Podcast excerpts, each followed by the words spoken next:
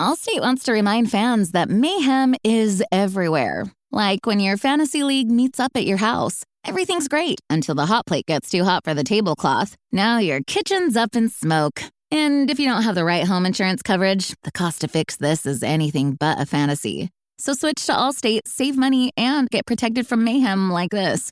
Not available in every state based on coverage selected, subject to terms, conditions, and availability. Savings vary.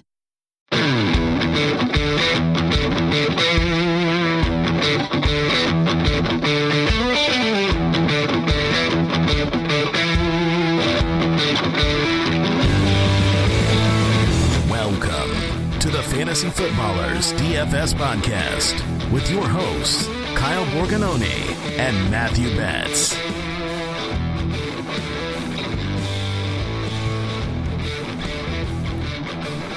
Hello, ladies and gentlemen. Welcome. Welcome once again, Fantasy Footballers DFS podcast. I'm your host, Kyle Borgognoni. And as always, I'm with my buddy, my buddy that's all in for Jameson Williams. That's Matthew Betts. Woo! My gosh, am I ever, dude? Um, we're going to talk about him a lot on the show today, so I don't want to spoil any uh, of our. I don't. I don't want to call it news. It feels like exciting news. I'm, I'm just very excited about the process of what's happening. Um, we'll talk about him in more detail, but yeah, man, uh, the NFL draft officially, as of recording this on Thursday, so officially two weeks away. I'm hyped. I was in a great mood when I woke up this morning, and I realized two weeks until we figure out where these rook- rookies are going. Um, is there a rookie that you're most excited to figure out where they're where they're playing for fantasy? I'm not going to lie, it's Jameson Williams. And Oh, of course. it's not just because of what we've talked about on this podcast, what we've kind of put out there in articles of, hey, we're all about this guy. We happen to be a little bit ahead of the curve on a couple of things. Uh, I'm an Alabama guy. I've always loved Alabama wide receivers. So there's a part of me that thinks the Falcons could get him at eight, and that would be quite cool. I know you are leveraging your child's future, like both your children, their college funds, who they are, is all tied up in this person. Yeah, I mean, if this hits for Williams, let's just say uh, the Twins might not have to work ever again. So it, it could, they're not even born yet, they might not have to work. it could work out really well, but we'll talk about that here in a few minutes. So is this one of those things where if it does hit, then he gets like an old portrait in your house, like for generations to come? And Absolutely. and if it doesn't Absolutely. hit, if it doesn't hit, then we don't know who we were talking about. This is doesn't matter. Exactly. Yep. Forget about it. Forget it even happened. Let's just put it that way. Today on the show, we're going to go through our personal NFL mock draft. We're also going to look at it more from a betting perspective. And when we get to that portion of the show, I need to kind of give a couple of caveats because NFL mock drafting is its own animal in itself. All right. It's not just who would I pick here. It's also not what do I think the media is going to do, going to say, or what this GM is going to do. There's so much more at play. It is a wild, wild puzzle to figure out. And so Betts and I did this separately, and we kind of got to reveal to each other right before recording, hey, here's where I slotted these players in the top 12. And some of those are dead on. Like, I think there's some groupthink maybe between us because we talk every day about this stuff, but should be super fun to go through that mock draft. And then we'll kind of see once uh, the draft shows up in two weeks where we were right, where we were way wrong. And the thing is, the best out there, the best mock drafters, Daniel Jeremiah, Dane Brugler, people like Mel Kiper that have been doing it for years. Like, there's just so much variance, and there's so many things that can happen on a draft night. So, looking forward to that. It's coming up in two weeks. But I wanted to get in a quick question to tease this for the people. I've, I've gotten some of these questions, some of these DMs about best ball, and they've been asking, when can I get best ball content? I'm starting to draft on underdog. Wh- Well, we're about to put that out. And June 1st is when our best ball primer, but you and I are going to start loading up the gun and just start firing away at some of our best ball uh, takes, our early reactions, because ADP really has to sort out. You know, there's there's a lot of draft things that have been happening, like free agency helped set that, and now with the NFL draft, you're going to see that even more. We don't even have teams for these rookies. I drafted earlier today Garrett Wilson on a team, and I'm like, sweet. No idea what team he's on, no idea what the situation is. That's totally fine. But for you, your first take at looking at best ball, you got to participate in a couple. What was your biggest surprise in terms of the way that it's looking in terms of ADP? For me, it's running backs, and I, I think you had a similar take.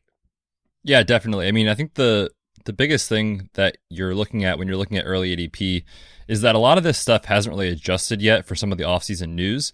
Um, and it depends on where you're entering. So if you are playing on underdog, if you're looking at, you know, some, they have a tournament right now, it's super flex format.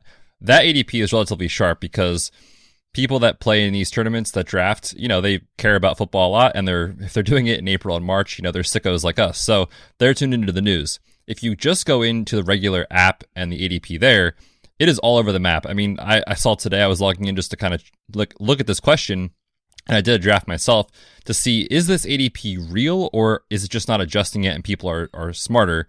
And so I I went down, I looked, I wrote in the doc, Leonard Fournette, RB twenty five off the board. Make it make sense. This is a top five offense in the Bucs. He's locked into the receiving role. He's going after the names like Devin Singletary, Michael Carter, and Travis Etienne. I mean, the guys just had their top 12 and, and really top 20, though. Uh, two shows this week for running backs. Lenny was right there at RB12. So I was like, how is this even possible?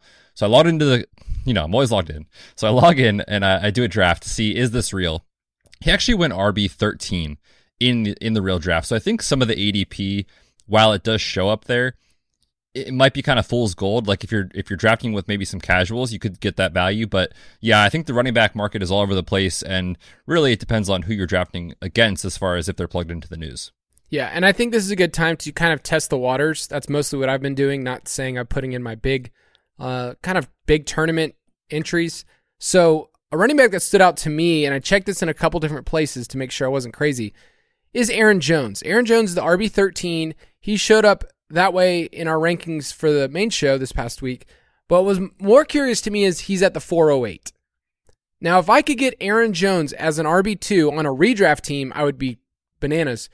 But what I love about Aaron Jones is in the past, you've seen spike games, and the way that he was used in the playoffs was as a receiver. We know this team has a ton of vacated targets.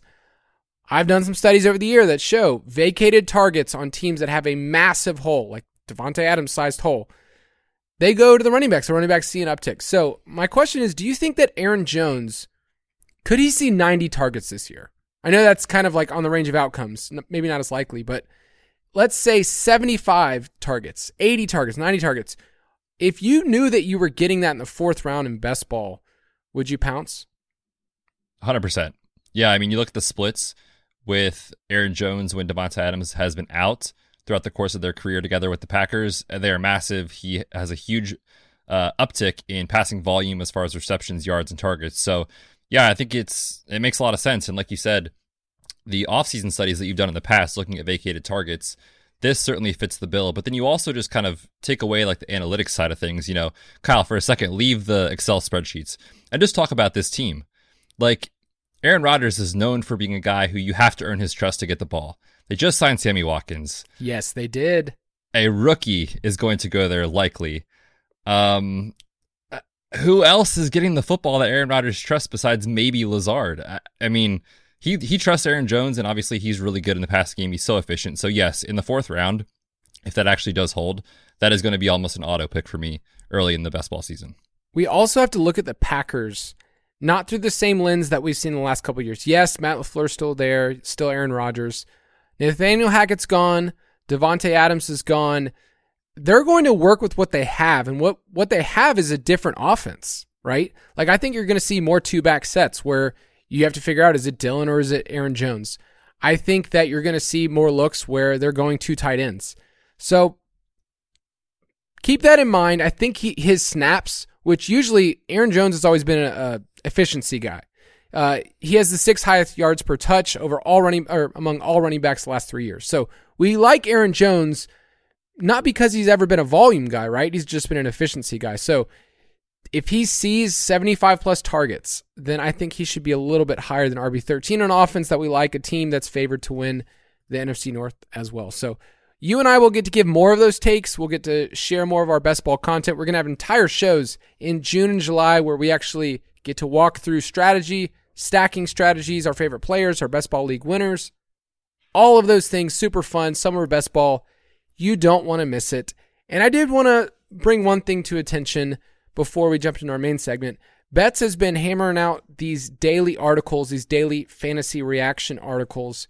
And I just want to give you a second to say like what's that what that's been like for you and why you think that's such a benefit for the people to kind of really get a deep dive. It's not you're not just reporting news, you're actually giving deeper fantasy spins on things. Yeah, this is new this year, and I'm actually really excited about it. So, yeah, the idea is um, every day there is going to be a short one to three paragraph, usually at least one, so two to three paragraph article on the site about some news that goes down either the day before, the day of, something like that. Sometimes there's not a lot of news that's happening right now. For example, Sammy Watkins, that's probably on the site today. Uh, but there is some news that kind of comes out. We had the Derek Carr extension, the Noah Fant getting his fifth year option picked up by Seattle, those sort of things. So rather than like throughout the offseason having all this news that piles up that you have to then go back on when you look towards, you know, your best ball leagues, your redraft leagues, whatever, um, to kind of catch up, like I'm doing it in the moment. So I feel like it really has helped me get a sense of kind of where the landscape is in the NFL from a fantasy perspective. And these little mini articles, I'm kind of going in pretty decent detail about like what we can expect and, and why and using data to suggest. So I've loved doing it. Um, I've actually used it as an opportunity when I have new information to make a couple dynasty trades before I get this article out there to the people. So I'm loving it. Uh, I think it can be a value for all of you. And then, of course, as the summer comes, you know, we get injuries in training camp, we get potentially more trades after the NFL draft. We'll have reactions to all this sort of stuff. So yeah, make sure you're plugged in. If you're on the website, it is right underneath the main podcast feed. If you just scroll down halfway through the page, you'll be able to find it there every day. Yeah, and I've I've learned a lot. I'm editing all of these articles, but even just Noah Fant, which at first glance it's like, ah, oh, it's Noah Fant. He signed his fifth year option. It's not a big deal. The way that Seattle runs their offense is a ton of two tight end sets. He's always been a guy that's been able to get yards after the catch and hopefully big plays. So I've kind of like at first like, I why do we care about Noah Fant? But I'm kind of seeing that there's some intriguing dynasty appeal, and even as my tight end two in best ball, like I, I know I'm to be able to get him in a good spot. So yeah, check that out on the website if you have a second. You can follow us on Twitter. Betts is at the Fantasy PT. I am at Kyle underscore Borg. And you know what? We might even be your friend for life. This is a good time of the year to uh, get to connect with some people. Right now, we just put out a call. I mean, we put out a call on the main show. I'll at least say it here. It's part of my job uh, for new writers at footclanhelp.com. So I always tell people the worst thing you could do is not message me. Like just just DM me and say, hey, I applied, and uh, at least I get to know your name. So yeah, love to connect with some of you guys. But let's get into mock drafting. Hey rookie, welcome to the NFL. Let's talk about how hard it is to mock draft for the NFL. Like for fantasy, the best part about mock drafting is you get to do it and you get to keep doing it and you kind of just get to do what you like. Like I like this player. I think this works for my team. We are talking about what someone else would do with a ton of money on the line that isn't our money. While you and I might have some money tied up in some of these players and hoping that, you know, there's some return, it's very different when we're dealing with somebody who is in a completely different state of mind in terms of what they're drafting, their motivations, what type of coaches they have, their history of drafting, whose jobs are on the line. I mean, there's so many things at stake with mock drafting. I, I was thinking about this earlier. It's a clash of what I want to happen, what I think should happen, what we would do, what we think this expert. I mean, there's just so many things that when I was putting together my board, I had all of those things kind of combined. Did you feel similar? Oh, for sure. Yeah. And we were messaging this morning before we knew like who we were going to put in this top 10 or top 12. And I was like, man, this is wild. I had like three or four different versions that I felt okay with. So I can see these picks going a number of different ways. And I feel like this year, especially compared to other years, no one knows what's going to happen. And that's the reality. Like it is just all over the board. Even the number one pick, people don't really know who it's going to be. We le- think it's going to be Hutchinson, but there's a chance that, you know, it could be someone else and there's a lot of steam on other players there. So, yeah, man, it's tough. I mean, you look at the best mock drafters in the industry, they get like half the picks wrong. Like that's that's the best that we have to go by because there's not only the team needs, the team fits, it's does this player meet this team's character or you know, is there a connection to that college coach that this NFL coach is? You know, there's just so many things that have to go right for these things to, you know, play out in the future. So yeah, we are trying to predict the future. It's very, very hard to do, uh, but we'll see if we can do it here in the top 12. Yeah, over 50% is insane. If if you're honest, like in just in terms of a small set, like top 15, top 12, whatever it is, You can check back in with us after the draft and you can dunk on us, whatever you want to do. I don't really care. It is This is a going to fun- be so bad. I guarantee this is going to be so wrong. if we did this show a week from now, I feel like we would argue with ourselves. Probably. Yeah. So we'll check back in, and the footballers get to do their own show where they pick by player. So they would say, hey, this is where I think Drake London's going to go. Uh, and there's a whole contest within that, too. I love tracking that as the draft goes on. But we're going to do something that we do during the regular season for DFS. We're going to actually battle it out. DFS Battle Royale. So this is about you and I establishing supremacy here. Am I right? Oh, of course. What's crazy is that Betts and I have a lot more picks than I thought. Actually, kind of, they're similar. I mean, I, I and we arrived at it separately, so I, I like that. We're going to approach this from. We're going to look at the pick. We're going to talk about who the betting favorite is, and you know, if we want to quickly say, "Hey, I really like this pick," or "I used to have it at this," that's fine. What are the values? And then you and I will reveal who we actually have, and we'll just kind of quickly go. We're just going to go through the top twelve. I don't know if you knew this, Betts, but I actually did start going all the way to 24 earlier. And then I realized that's just, you know, let's just go to 12. That's enough for the people. Perfect. but we'll we'll post this, and uh, you guys can see the article that'll be up on the website soon. But number one, Jacksonville Jaguars right now. Aidan Hutchinson is the betting favorite at minus 280. I really only considered two people for the spot. It was either him or Travon Walker. I know that Kayvon Thibodeaux has actually gotten some steam as well. I really wish it was one of the offensive tackles that you and I took a while back, but it just doesn't look so great now. There's still a chance. If we're giving percentage chance on this, I think there's still a 5% chance offensive tackle is there, but it seems like they're going to go with edge rusher. That's what we're seeing a lot of mock drafts. So we both took Hutchinson, but from a betting perspective, is there any way to really go with this at this point in the process?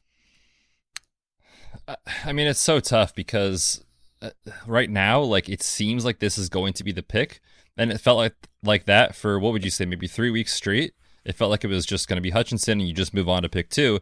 And then yesterday, there was a lot of buzz and rumors about Travon Walker going pick one. So I don't think it's crazy if you did want to just sprinkle a little on Walker to go first. That's really to me the only bet right now. I don't feel even confident enough in this minus 280 line, even though I did mock Hutchinson here. Uh, I personally don't feel like that line is appropriate for how confident we feel or the general public feels in Hutchinson going first overall. I mean, it could be Hutchinson, like you said, it could be a tackle, even though it's very, very unlikely at this point. Could be Walker. I could even see Kayvon Thibodeaux as a really uh, long shot dark horse to go here. So we both had Hutchinson, but for me, uh, no bet on that right now. At this point, I don't think that I can bet Hutchinson at all. I, I have him at different odds. Um, I had him when he was plus odds, so I'm just going to rest in that. But beyond that, I think that you could, if you th- if you think there's somebody else, if if Walker or Thibodeaux has a better than I would say 25% chance in your mind to be that number one pick, then I think you can put in Aidan Hutchinson over one and a half and get some plus money for it. I think that's totally fine. At one point, I did put in a bet for that over one and a half at plus 225 because I thought there was enough value. I'm not having to guess where he's going to. I don't think he's going to go beyond two, but I just think this is me saying if he doesn't go one, I'll cover my butt. It's totally fine uh, rather than go somewhere else. Travon Walker's plus 300 right now. Any interest in that? I think that's decent value. I mean, I don't feel super confident in it, but I think the odds are decent. I actually forgot while you were talking. I did I did take some Hutchinson plus 300 about a month ago. So, okay, we're this is looking up. I'm excited now. Yeah, now you're now you're better. And and obviously you can pair those two together. If you think it's Walker, and Walker's really the only one. Thibodeaux's gotten a little bit of steam, but I, I think it's only Walker or Hutchinson in play. Then place those two together. I, I have Travon Walker at plus three hundred, Aidan Hutchinson over one and a half. Those hit, awesome. If it goes the other way, then it's totally fine as well. But you can pair those two together. Let's go to the Lions, the Fighting Dan Campbell's, our guy. You and I love Guns Mahoney as a person. I've already declared that I'm going to be him for Halloween. I already have in half my outfit. Came in the mail. In uh, can in- confirm. I got the uh, I got the text from Kyle. I can confirm he did get this. in, in April, just confirming. So you and I have different picks here for the Lions. I have Travon Walker. You have Kayvon Thibodeaux. Talk me into it. Yeah, so if you're plugged in on the website, Uh, Kyle and I have been tracking our wagers that we're making. We both just took Thibodeaux under five and a half for uh, a prop. And the reason I slotted him here at two to the Lions is because we've, we've talked about this a little bit on the show, is that in December, he was the consensus best player in the draft. No one would even have argued with you. And then all of a sudden, you know, the combine comes and there's some offseason stuff about work ethic and, you know, commitment to football and, and whatever. And that happens to one or two players every single year. And a lot of it is noise. I think it's noise. Kayvon Thibodeaux is still an edge rusher. The NFL values edge rushers. The Lions certainly could use an edge rusher. And what I really go back to with this pick to put him here instead of with another team is that in December, Josina Anderson um, had tweeted out that it, there's no mocks needed. It is going to be Kayvon Thibodeaux if the Lions have the first overall pick to go to Detroit. Maybe they fell in love with Travon Walker. Maybe they fell in love with Aidan Hutchinson if he falls. But I just think, eh, you know, at this point, I'm fading the narrative of him slipping in the draft because of concerns. He's just an, he's a talented player, uh, and the NFL that matters a lot, and they will they will pay you and they will draft you if you are a good edge rusher, which is what he is. Yeah, the the movement for Thibodeaux, if you haven't fallen, is number one player in the draft in December. To okay, he's probably the two. Okay, maybe he's maybe he's more like the three. To what were we at like a month and a half ago? People were asking, is this guy still a top ten player in the draft? And I think it's kind of corrected itself where his line's at five and a half, like you mentioned. We've taken the under.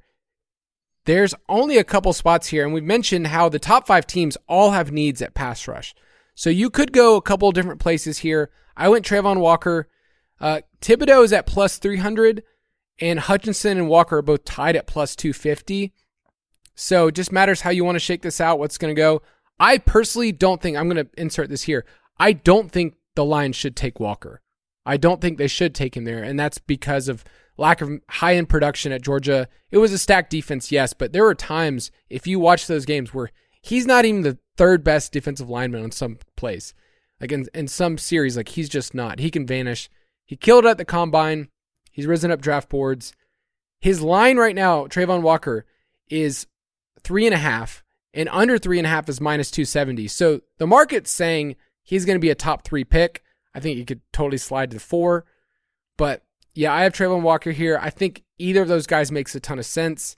And I haven't really looked at this from a betting perspective other than hey, if Hutchinson's not one, then I would take Hutchinson money on two uh, at plus two fifty. Any anything else on gonna, Lions? Yeah, I was just gonna ask if let's say Hutchinson doesn't go first, which again we both mocked him there, but if he doesn't, do you think it's a slam dunk, no questions asked? He goes second to the Lions. Yes. No, he's yeah, me too. Michigan, Dan Campbell. Like that's just too. There's too much there. Uh, I know that's mostly narrative speaking, but yeah, I haven't seen anybody have Aidan Hutchinson slip outside the top two that I really respect. So we're going to pause real quick for a break.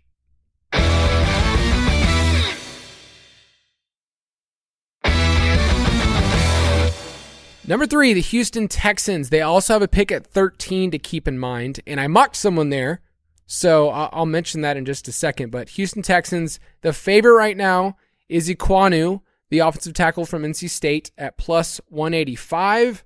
But you and I have the same person, and it is not Ekwonu. How did you land here? And I want to see if I lined up. Well, I went back and forth this morning multiple times on these two guys. So Evan Neal and Ekwonu. I ended up putting Neal here, and the rationale is that uh, my understanding, and I'm not a pro scout, so like don't don't listen to what I have to say. I clearly my, am. Yeah, exactly. My understanding is that he has a little bit more versatility to where he can play on the line as far as some tackle, some guard, so wherever they would see a fit for him. They're talking about building around Davis Mills, which I think is a decent idea. I mean, you have a third round uh, rookie contract with Davis Mills. He played well, all things considered, last year for the circumstances. So I think it's one of these two tackles. Um, but like I said, I think Neal just has a little bit of a more of a versatile aspect to his game, which is why I put him here. Um, could see certainly Ekwonu, but uh, it, to me it's really close, and I just kind of went with with Neal for the versatility. Yep, Neal has versatility. There's also, if you want to go a little bit deeper dive in terms of relationships, Nick Caserio, who's the GM, former Patriots guy, and the Patriots and Alabama are just you know, as thick as thieves. Like they are so close together in terms of what Nick Saban, Bill Belichick have always done. So there is a, always a little lean to Alabama players. It's more just based on feel. Like I think who's the safer prospect between Neal and Ekwonu? It's Neal. Like he just seems like the more solid all around player. I think Ekwonu has a higher ceiling and could just easily say he would be the best left tackle in the game. Where Neal, I think you could slide him in a couple different places, but they have Laremy Tunsil. They clearly do need some help on the offensive line, and with a young quarterback, this this makes sense. So if I were building the Texans, I think this is a great spot to to get an offensive tackle. I wish this is what the Jaguars would do, but uh, they don't always make good decisions. That's fine. The Jets at four, and the Jets pick again at ten.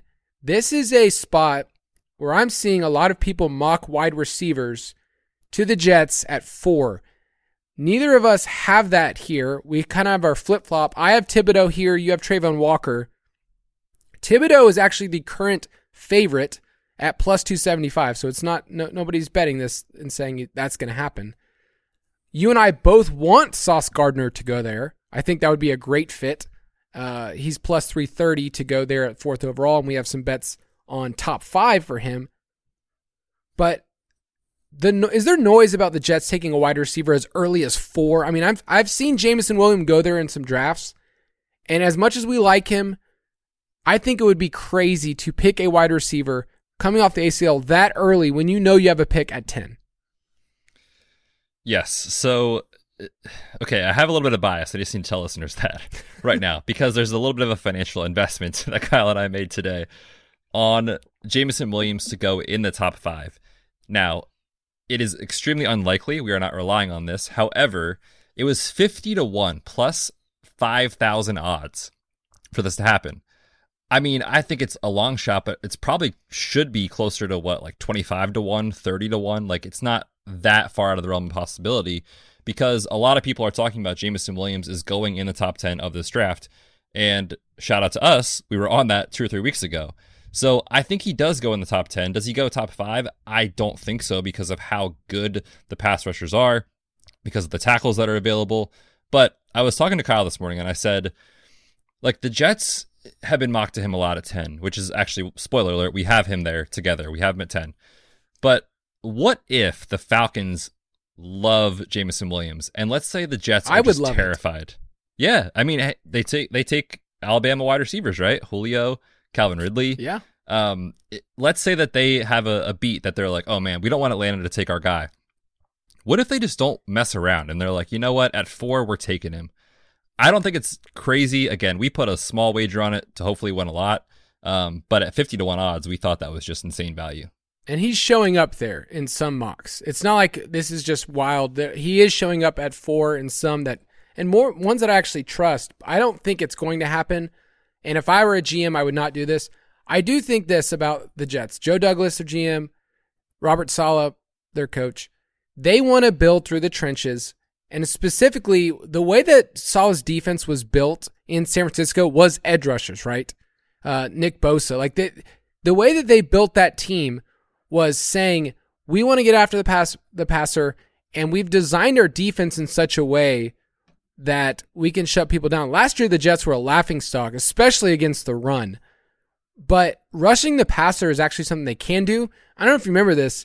We were on the Jets against Ryan Tannehill and a team that was the first place team in the AFC, where you actually did bet the money line of the Jets to beat the Titans. That happened. That was one of our my favorite calls of the year because it was really wild. It was Zach Wilson, and they beat the Titans because of their pass rush and because of the way that Ryan Tannehill gets sacked. That's that's part of his job.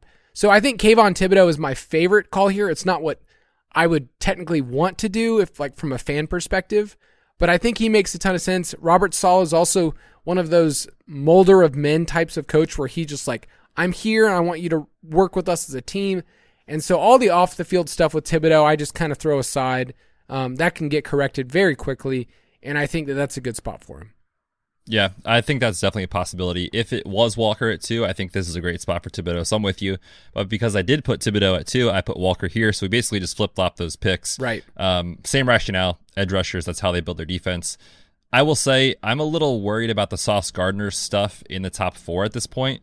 Um, Connor Hughes, who covers the team for the Athletic, he's pretty plugged in. He's got a pretty good reputation as far as accuracy and covering the team. He pretty much came out and flat out was like, they're not taking a corner here. So I know we've been hyped about Sauce for a while. I still love our eight, under eight and a half, but I'm I'm a little worried about top five at this point, to be honest with you. Okay, so I, I heard the same thing, and I, I definitely felt like a stomach punch.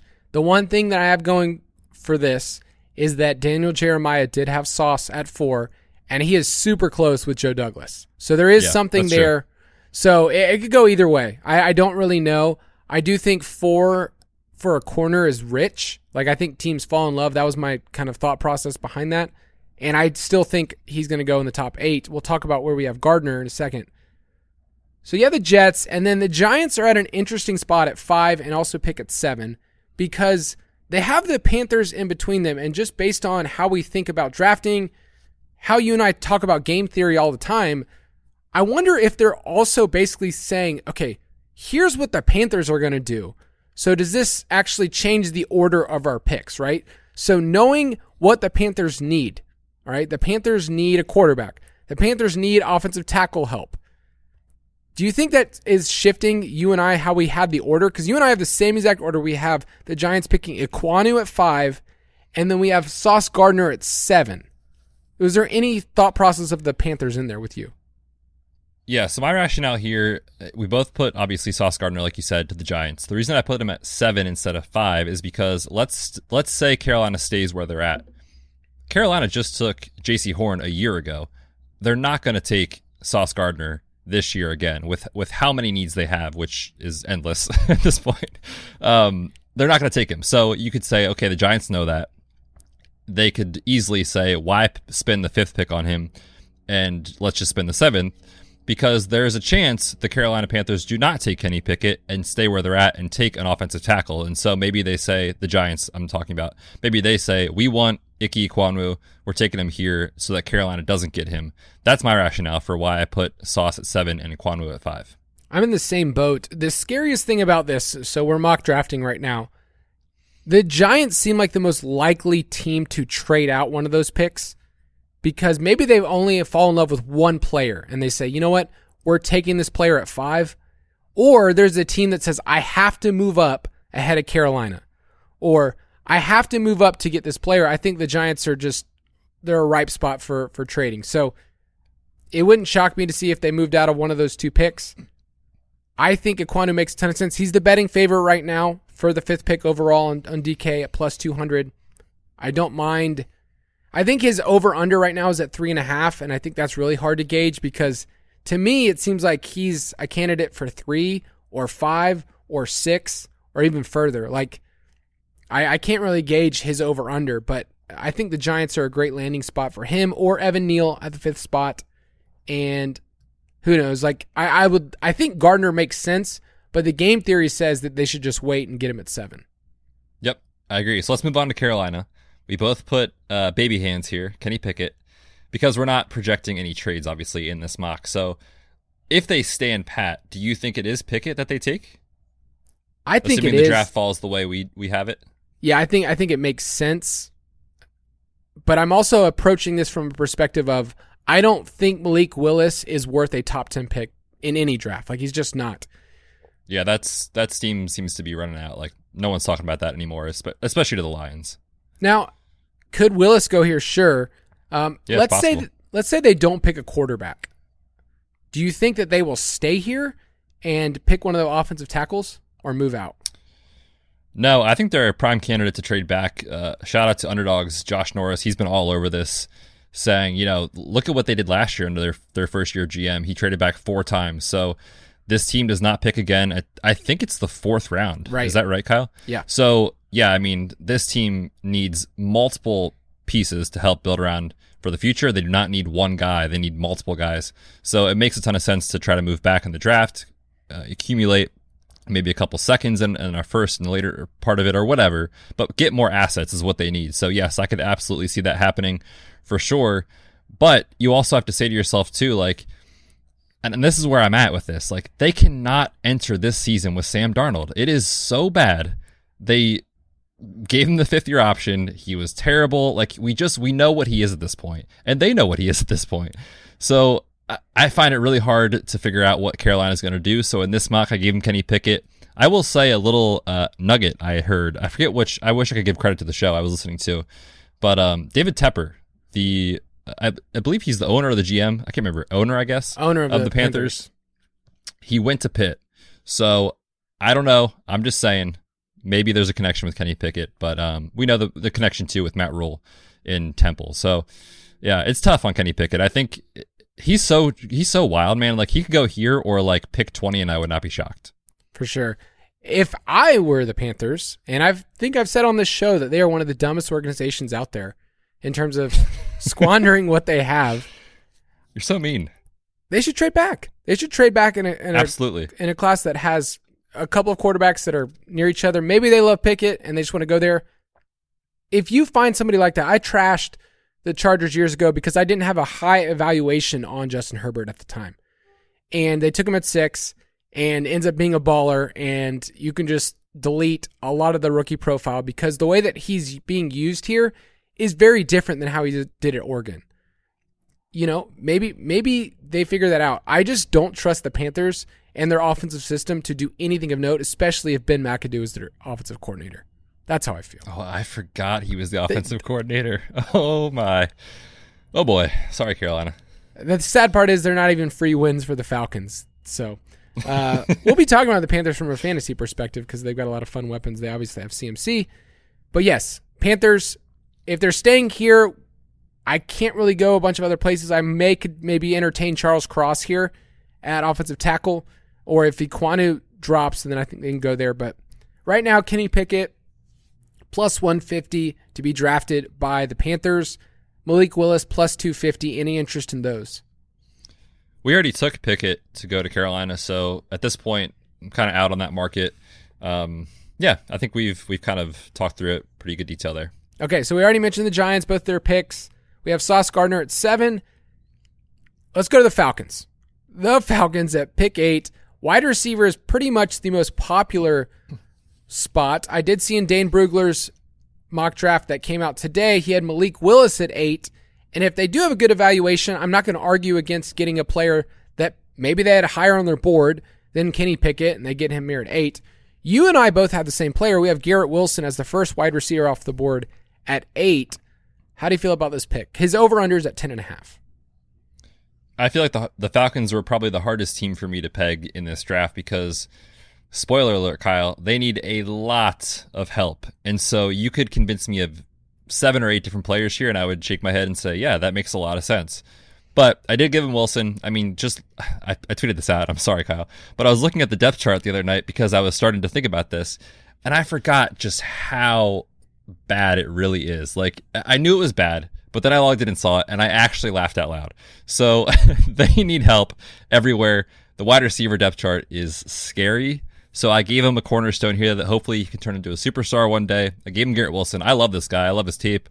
Uh, loved the player that he was at Ohio State. So that's my pick. But again, I could see him going a, a number of different ways. Yeah, we have Garrett Wilson as the first wide receiver off the board. He's still the favorite right now over Drake London. If you want to grab that, I think it's at plus 125. Garrett Wilson is a separator and he's just polished out in the field. I, I on his evaluation I said he's a smaller version of CeeDee Lamb. In other words, he can kind of play a bunch of different plays. He's a just a big play guy, but don't just call him a deep ball dude. So I, I like him a lot. He would clearly shoot up a depth chart that currently has Olamide Zaccheaus, Frank Darby, Auden Tate, and Chad Hansen. Don't forget about Damiere Byrd, right? Didn't he just sign? Uh, dude, sorry, I I buried the lead. Yeah, Damiere Byrd today said that he's in the he's in the upward trajectory of his career, eight years in. No better time than now. It's, it's a great time. Okay, so Garrett Wilson, we have at eight. At nine, we both have Charles Cross, the offensive tackle out of Mississippi State. I feel like the Seahawks, so they're at nine. Offensive tackle and cornerback have been the most popular in terms of what they're projected. So uh, I've seen Sauce Gardner fall all the way to here. Uh, Charles Cross is another name that's showed up a bunch. that's who we have. We also have a over for Charles Cross. I believe it's over six and a half, and that's kind of trended in a good direction. but you've kind of gained some steam. I know you're a big Pete Carroll narrative guy. Um, you you love talking about Pete Carroll chewing his gum and his shoes. Um, why do you feel like there's some steam that there could be some other options than just Cross or uh, Derek Stingley, for instance? Yeah, I mean they're also in the quarterback market too, so that's a possibility. But um, the bet we took today, another long shot. Again, not a lot on this, just might happen kind of thing. Is Devin Lloyd, the linebacker out of Utah, to go in the top ten at plus uh, twelve hundred? The rationale here, and, and I think the only place he, that this bet hits is if he goes to Seattle. But think about that organization and think about the decisions that they make. Like, isn't it the most Pete Carroll and Schneider move ever, their GM, to say we lost Bobby Wagner, we got to replace Bobby Wagner and give them the best linebacker in the draft? But the reality is the NFL knows linebackers don't actually add that much value to win totals year over year. The Seahawks just seem behind the times, man. I mean, think about what they did with Russell Wilson, running the football, you know, et cetera, et cetera. So, I don't think it's crazy. I also have heard other draft analysts talk about how, you know, like the NFL is higher on Devin Lloyd than like draft Twitter is. So I just think it's a good value bet. But again, it seems a little thin because the only place he really would go that this bet would hit, in my opinion, is to Seattle with some of the decisions that they make.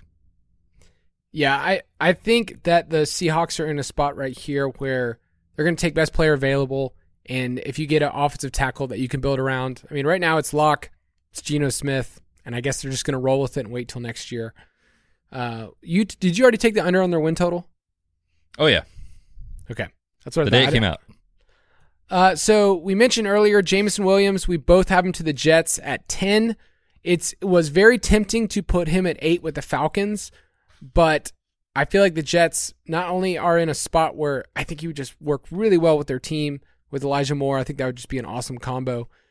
But uh, Jameson top 10 is now at plus 350, which uh, for those counting at home, when we got at plus 1500, that felt really good. So it's not, it's not a, I'm not saying it's a guarantee though. Like I can still see a world, but the way that it's being reported, um, Chris Mortensen today, I mean, it's just, this seems like Jameson Williams is a player that NFL teams love way more than maybe people realize. I think the ACL it carried a lot of weight for fantasy world. Like for like, okay, well, we know we're not going to get a lot of production out of the first part of the year from him. NFL teams aren't looking at it from that same idea. They're looking at who is the best player.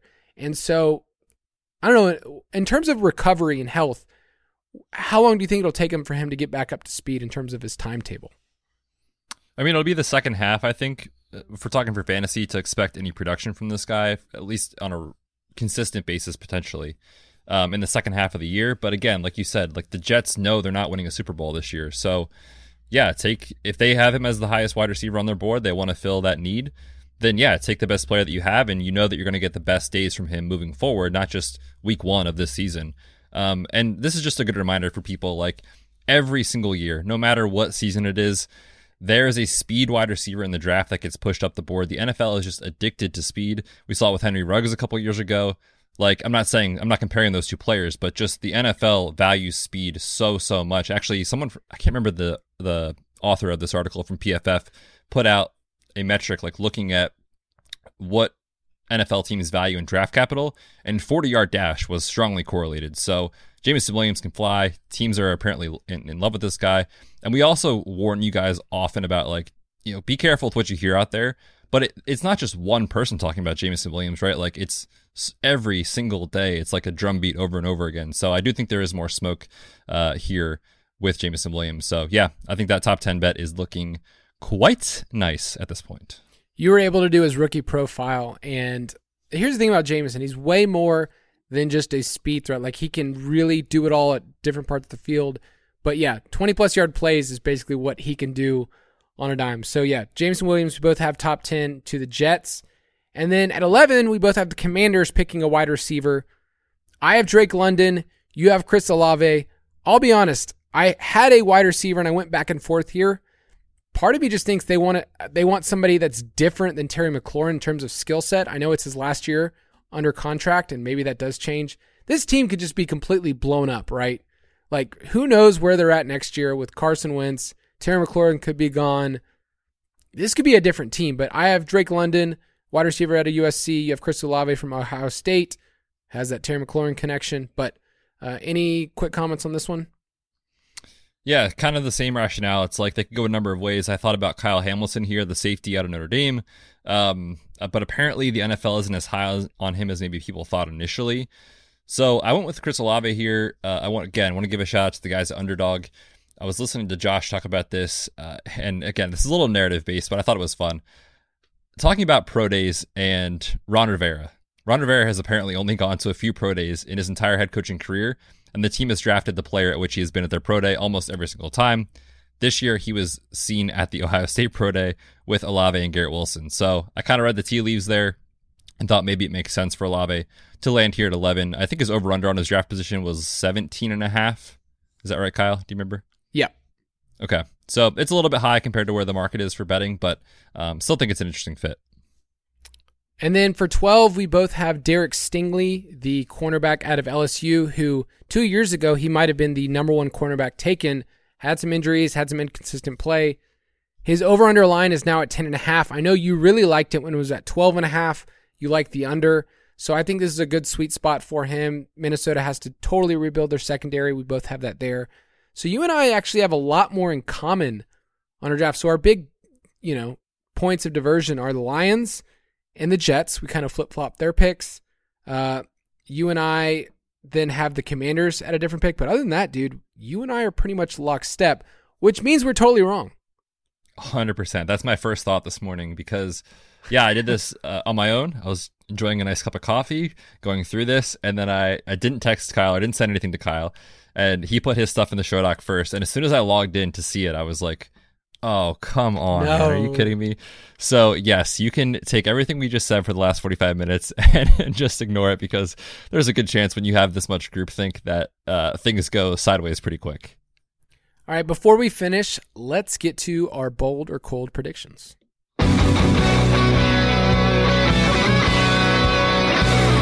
Ridiculously bold predictions.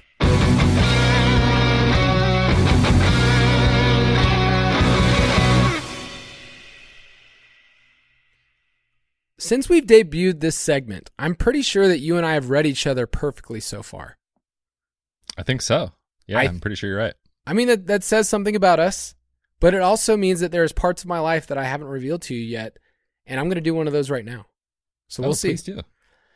All right. So for my bold or cold take, I want to see uh, what Matthew or what you listening wherever you're at uh, think. So I'm going to first by stating hopefully what's obvious. Maybe you are uncultured swine.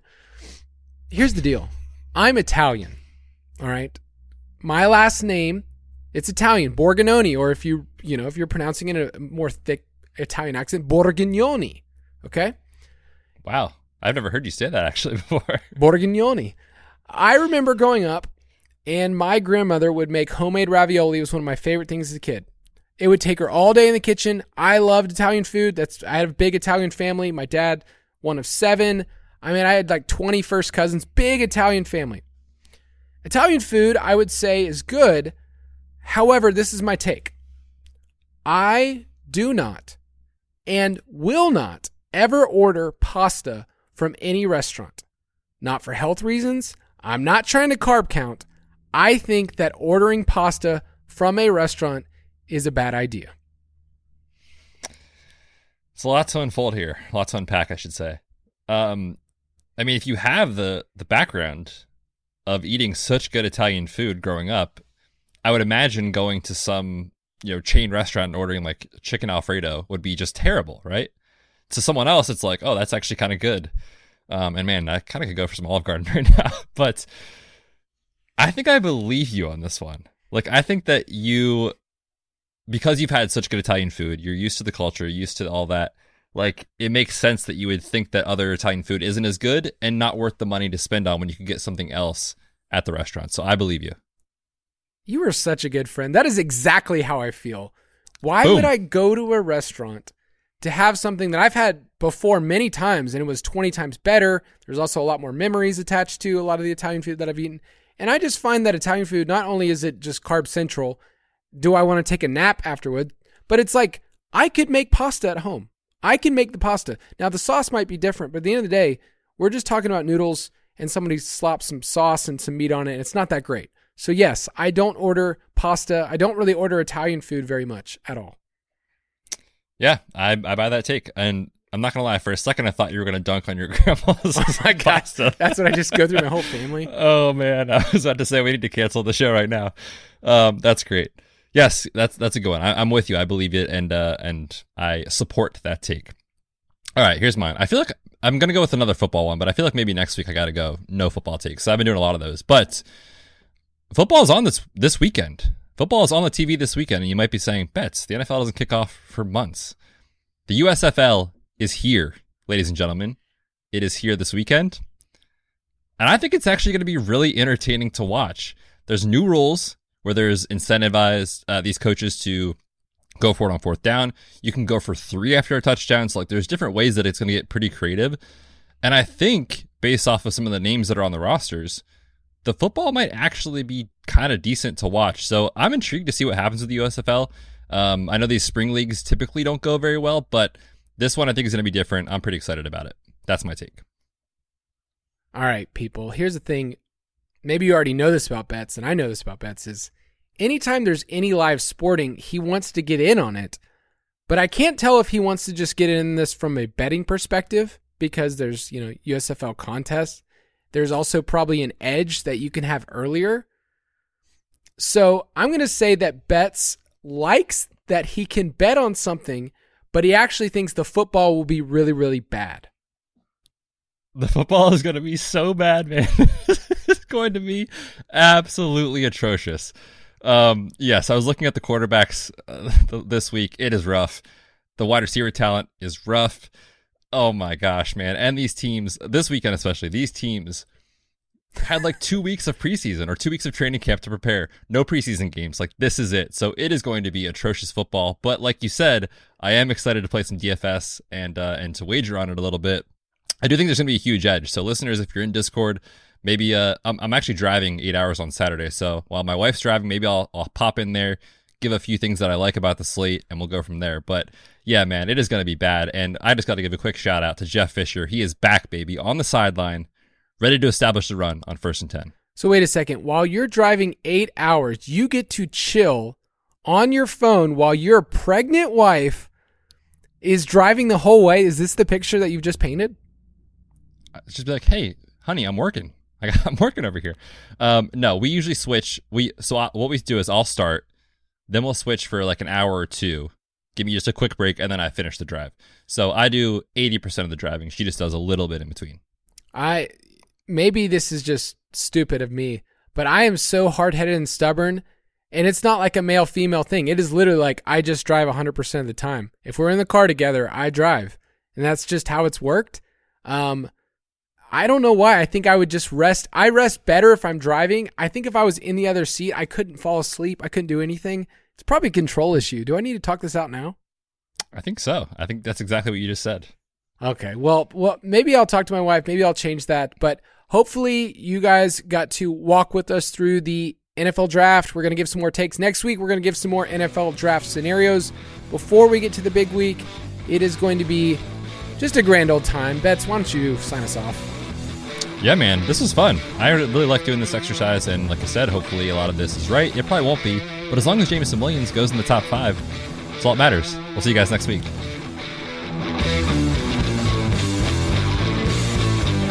Thank you for listening to another edition of the Fantasy Footballers DFS podcast. Don't forget to visit us on the web at www.thefantasyfootballers.com.